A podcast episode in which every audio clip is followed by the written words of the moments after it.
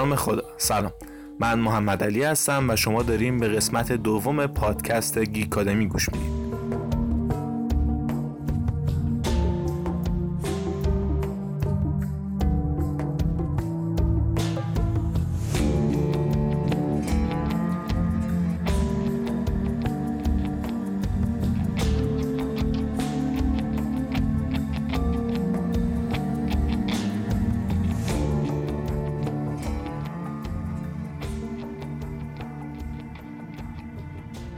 همونطور که تو قسمت قبل گفتم برای شروع کار میرم سراغ یه سری از کارکترهای معروف دنیای رسانه و سرگرمی تا با هم یکم بیشتر در موردشون بدونیم و ببینیم پشت ظاهری که ازشون می‌بینیم دیگه چیا وجود داره. تو قسمت اول در مورد فارست گام و قدرت عادت صحبت کردم. اگه قسمت اول رو نشیدین پیشنهاد می‌کنم که اون قسمت رو هم گوش بدید. تو این قسمت می‌خوام در مورد یکی از شخصیت های منفی باحال دنیای تلویزیون صحبت کنم. والتر وایت یا همون هایزنبرگ سریال بریکینگ بد. سازنده این سریال وینس گیلیگان گفته که این سریال در مورد تغییره. خود والتر تو همون قسمت اول و جایی که داره تو کلاس برای بچه ها توضیح میده میگه که شیمی مطالعه ماده است ولی من به شخصه ترجیح میدم اونو به عنوان مطالعه تغییرات ببینم. خود گیلیگان برای ترغیب مدیرای استودیو برای اینکه این سریال رو بسازن و روش سرمایه گذاری کنن گفته من می‌خوام یه شخصیت ساده و خیلی معمولی جامعه رو بگیرم و اونو تبدیلش کنم به یک اسکارفیس. اگه همین حرف گیلیگان رو هم بذاریم کنار در نگاه اول اینجوریه که انگار والتر داره از یه آدم خوب به یه آدم بد تبدیل میشه. ولی بیاین یه بار دیگه به اون اولین نقطه‌ای که والتر از خودش خشونت نشون میده نگاه کنیم. جایی که با خانواده‌اش رفتن توی فروشگاه تا برای پسرش لباس بخرن. یه سری از بچههایی که اونجا هستن چون پسرش معلوله اونو مسخره می‌کنن و خب یه سری حرفای زشت بهش می‌زنن. اونجاست که والتر یه دفعه خونش به جوش میاد و به یکی از اون بچه ها حمله می‌کنه پاشو لگت می‌کنه و یه جوری باش درگیر میشه. ولی اون درگیری اونقدر هم شدید نیست. به عنوان مخاطب با خودمون میگیم خب این کارش زیادم اشکال نداره. پسرش معلوله اونا هم بهش توهین کردن و اونم جوابشون رو داده دیگه. ولی مسئله اصلی این نیست. مسئله جایی شکل می‌گیره که حالت چهره والتر بعد از درگیری تغییر می‌کنه. یه حالت رضایتی تو چهرهش دیده میشه. اینجاست که والتر تازه یه چیز جدید رو در مورد خودش کشف می‌کنه و این تازه اولین قدم به سمت شخصیت اصلیشه. حالا سوال اصلی سریال اینجا مطرح میشه. آیا واقعا والتر وایت از اولش یه آدم خوب بوده؟ و اگه اینطور نیست چه چیزی در درونش تغییر می‌کنه؟ قبل از اینکه بیشتر در مورد والتر صحبت کنیم اگه این سریال رو ندیدین و می‌خواین در آینده ببینینش یا هنوز دارین میبینینش ممکنه در طول این اپیزود یه جایی از سریال براتون اسپایل بشه مخصوصا آخره سریال. پس حواستون باشه که یه دفعه جا نخورین یا داستان براتون لو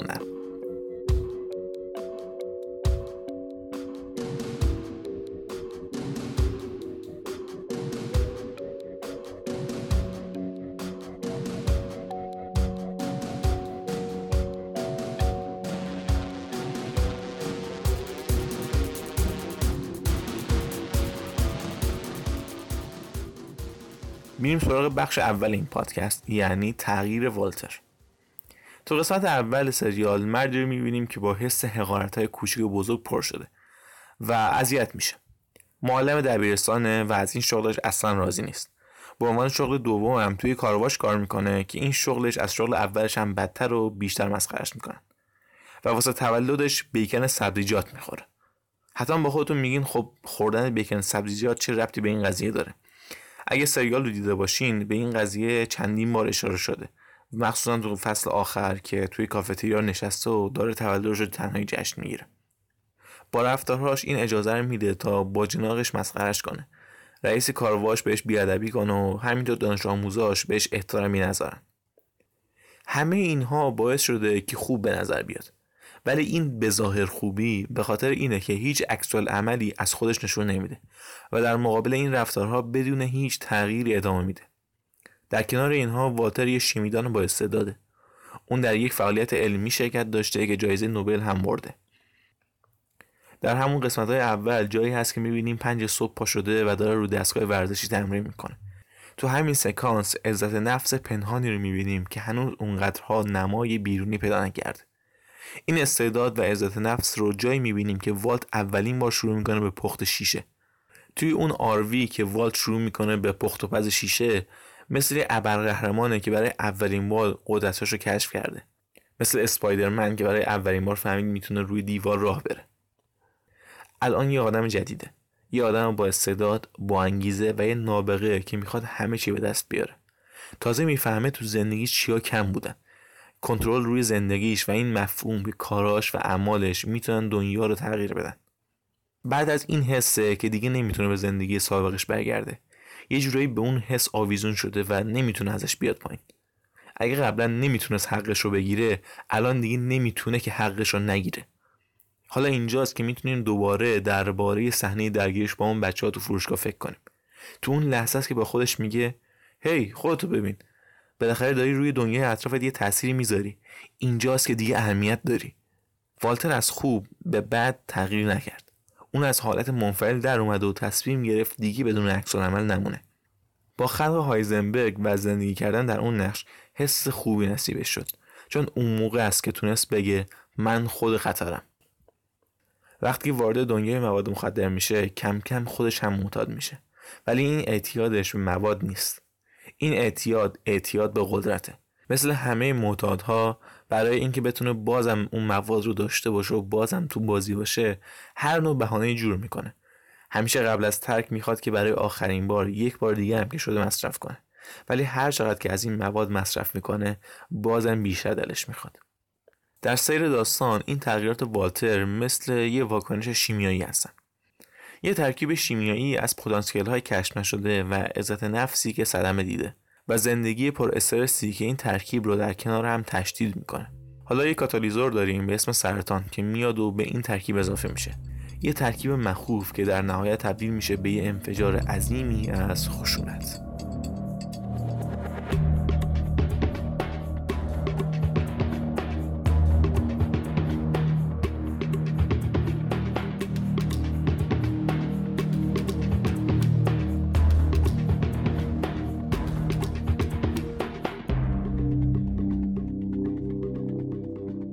بخش دوم والتر وایت در مقابل هایزنبرگ.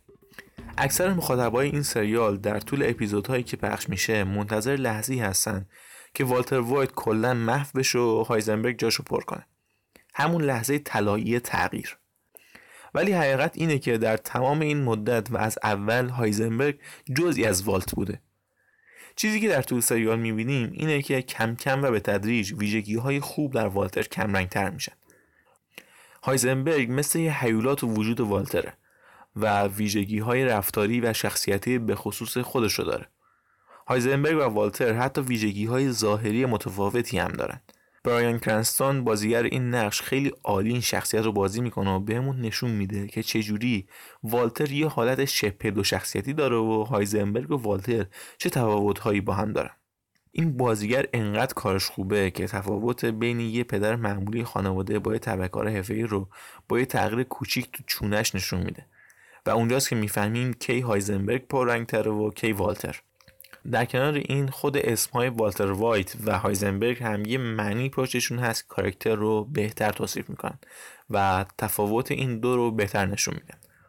والتر وایت یک فعال حقوق شهروندان تو دهه سی و چهل میلادی بوده و هایزنبرگ یکی از دانشمندهای ارشد نازی ها برای تولید سلاحهای هسته‌ایه. هایزنبرگ یه سری از ویژگی های پنهان والتر که در وجودش بودن رو میاره بیرون و بهمون نشون میده. اولین ویژگی همین استعداد خارق‌العاده‌اش در شیمیه. هر موقع که نبوغ شیمیش گل می‌کنه میره تو مود قدرت طلبی و همون هایزنبرگ بودن. دومیش غرور و عزت نفسشه. جایی که احساس می‌کنه کسی داره بهش توهین می‌کنه و عزت نفسش رو خورد می‌کنه اون نگاه هایزنبرگی رو میشه از تو چشاش دید. سومی میشه میلش به قدرت و چهارمی وابستگی و پیوستگیش به خشونت که این هم یه جورایی برمیگرده به همون میلش به قدرت. هایزنبرگ از خشونت لذت می‌بره و از اون عجیبتر خوشحالیش رو هم از راه خشونت ابراز می‌کنه. والتر رو هیولایی که درونش هست هیچ کنترلی نداره. جایی از سریال هست که والت در مورد بهبودیش خبردار میشه. میره توی دستشویی و در حالی که عصبانیه چند بار پشت سر هم به جای دستمالی فلزی که اونجا هست مشت میزن و در همون موقع بازتاب صورتش در اون فلز ضربه خورده رو می‌تونیم ببینیم. که نشون میده اون حالت درونی و ذهنیش الان چیه. جایی که اون حیولای درونش داره کم کم ازش میاد بیرون. بعضی موقع هم هایزنبرگ جایی سر پیدا میشه که نباید بشه. یه صحنه هست که پلیس اونو به خاطر چراغ عقبش نگه میداره و اونجاست که هایزنبرگ یه دفعه می‌زنه بیرون و به خاطر همون رفتارش پلیس مجبور میشه به شوک الکتریکی بده و بازداشتش کنه. هر جایی که احساس می‌کنه داره قدرت رو از دست میده توی چشم هم زدن از اون آدم آروم تبدیل میشه به همون حیولای عصبانی. یه لحظه به خصوصی وجود نداره که والتر کلا به هایزنبرگ تبدیل بشه. همیشه دو نفرشون یکی هستن. خودش تو همون قسمت اول که داره تو کلاس شیمی درس میده جایی هست که میگه شاید این دو ماده شبیه به هم باشن ولی ویژگی های رفتارشون با هم فرق داره. بریکینگ بد این فکر تقریبا ترسناک رو القا می‌کنه که فاصله بین خوب بودن و بد بودن اونقدر هم زیاد نیست و میشه به سادگی این فاصله رو طی کرد. چون هر دو اینها خودمون و تصویرمون در آینه هستن و هر دوشون در ما وجود دارن.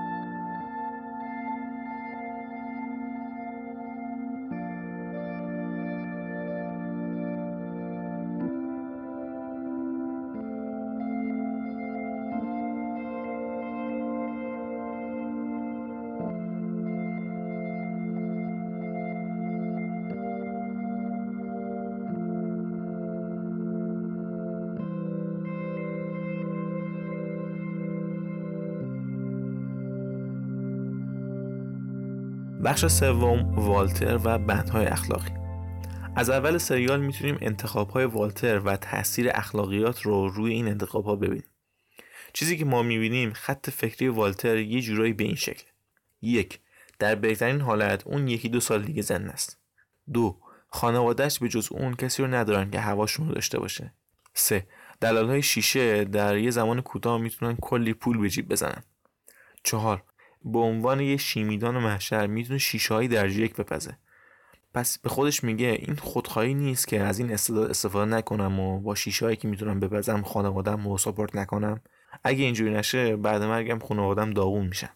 پس اینجوری والتر خودش رو قانع می‌کنه که پختن شیشه از لحاظ اخلاقی مشکلی نداره و خودش هم همیشه در طول سریال به این اشاره می‌کنه که این کار به خاطر خانواده است. ولی همینطور که میریم جلو کاراش جوری پیش میرن که توجیه کردنشون سخت میشه. با این حال برای خودش یه راههایی پیدا می‌کنه تا کارهایی که می‌کنه رو توضیح بده و یه جورایی توجیهشون کنه.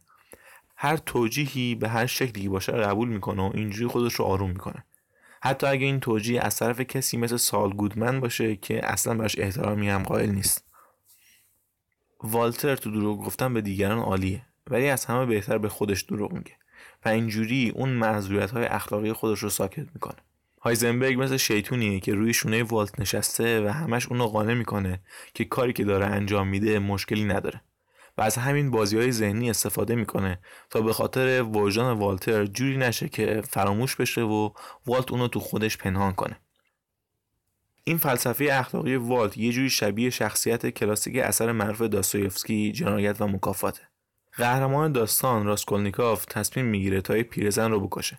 و برای خودش یه سری دلیل میاده که چرا داره این کار رو انجام میده. به خاطر صلاح خانوادهش به خاطر صلاح جامعه و یا به خاطر اینکه سرنوشت بهش یه نشونه داده تا این کار رو انجام بده. ولی در نهایت اعتراف می‌کنه و میگه من فقط کشتم. به خاطر خودم کشتم و این کار رو فقط و فقط به خاطر خودم انجام دادم. والتر هم در فصل آخر وقتی که داره با اسکایلر صحبت می‌کنه همینو میگه. من این کار رو به خاطر خودم کردم. من تو اون کار عالی بودم. شخصیت کتاب جنایت و مکافات میگه که می‌خواسته بفهمه که آیا یه مرد بوده و یا مثل بقیه آدم های دورورش بی ارزه و شلوول بوده. آیا این جربوزه رو داره که چیزی که می‌خواد به دست بیاره یا نه؟ آیا یه موجود متزلزل بوده یا کسیه که حق و حقوقی داره؟ دقیقا همین ایده ها فلسفه اصلی والتر رو شکل میدن و اینو میشه کامل در یکی از صحنه سریال دید. صحنه که برمیگرده و به اسکایلر میگه در خونه یه یارویی رو می‌زنن و اون در واز می‌کنه و بهش شلیک می‌کنن. و تو فکر می‌کنی که اون یارو من بودم؟ نه خیر. من اون کسی هم که در می‌زنه. هر دو این شخصیت ها یعنی راسکولنیکا و والتر آدم ها رو به دو دسته تقسیم می‌کنن. گروهی که آدم های متزلزلی هستن. کسایی که در رو باز می‌کنن و بهشون شلیک میشه. و گروهی که پا رو از حد می‌زنن اونورتر. کسایی که خود خطرن. اونایی که در می‌زنن و شلیک می‌کنن.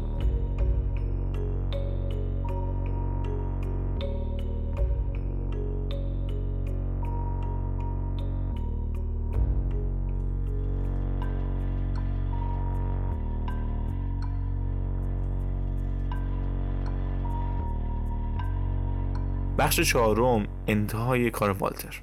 والتر کسیه که قدرت بهش جون میده و تمام این کارها رو به خاطر قدرت می‌کنه. ولی در انتهای کار می‌بینیم که هیچی نداره. پولاش رو از دست میده خانوادش نمی‌خوان ببیننش. امپراتوریش اصلا شکل نمی‌گیره و سرطانش هم دوباره برگشته. ولی در اپیزودهای اول والتر نمی‌دونست که قدرت اصلی چیه.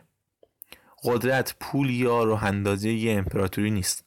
چون همونطور که در طول سریال می‌بینیم پول از بین میره و امپراتوری یه شبه نابود میشه.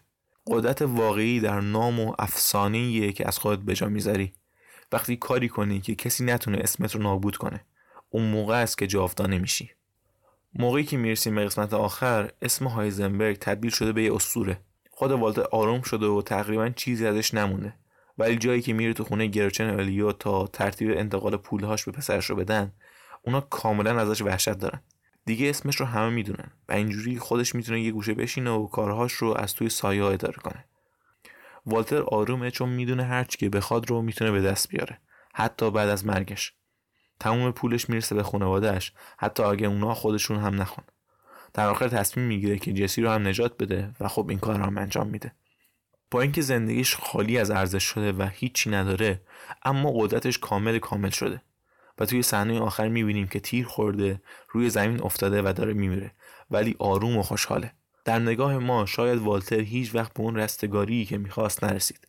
اونقدری که باید از کارهایی که انجام داد پشیمون نبود و احساس گناه نمی‌کرد. تنها احساس غمی که زمان مرگش داشت حس دلتنگی برای دوران اوجش بود. شخصیت والتر بدی رو به شکل یه آدم باشکوه جذاب یا یه آدم مرموز نشون نداد. سریال برکینگ بد به جای نشون دادن زرق و برق و یه پایان خوش چیزی رو نشون داد که از اون اول داشت کم کم بهمون نشون می‌داد. سیر تبدیل یه آدم به شدت ناچیز و حقیر به یه آدم قابل توجه ولی به معنای واقعی شیطانی و بد. تبدیل والتر به یه آدم بد مثل یه واکنش شیمیایی بد بود که تا آخر نشد جلوش گرفته بشه. فقط باعث شد تا تمام چیزهای اطرافش رو در بر بگیره تا جایی که خودش خودش رو نابود کنه. باز هم اگه به اون قسمت اول جایی که تو کلاس برای بچه ها توضیح میده نگاه کنیم یه جایی هست که داره در مورد یه ماده شیمیایی توضیح میده و میگه این سیر سودیه و بعدش فروپاشیه. در نهایت هم اون تبدیل شکل می‌گیره. انگار وینسکیلیگان از همون اول هم داشت بهمون می‌گفت که قرارش اتفاقی بیفته. ولی ما ازش خبر نداشتیم.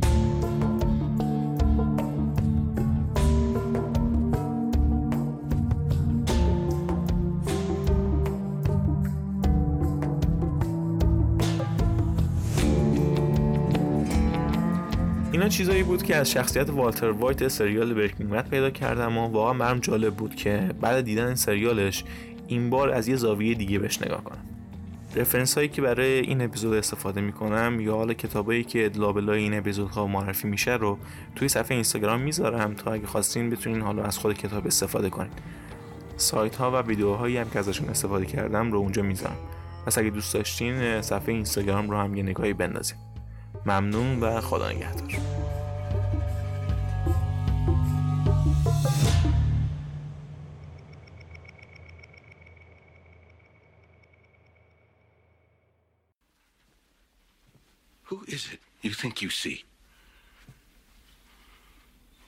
Do you know how much I make a year? I mean, even if I told you, you wouldn't believe it. Do you know what would happen if I suddenly decided to stop going into work? A business big enough that it could be listed on the NASDAQ goes belly up. Disappears.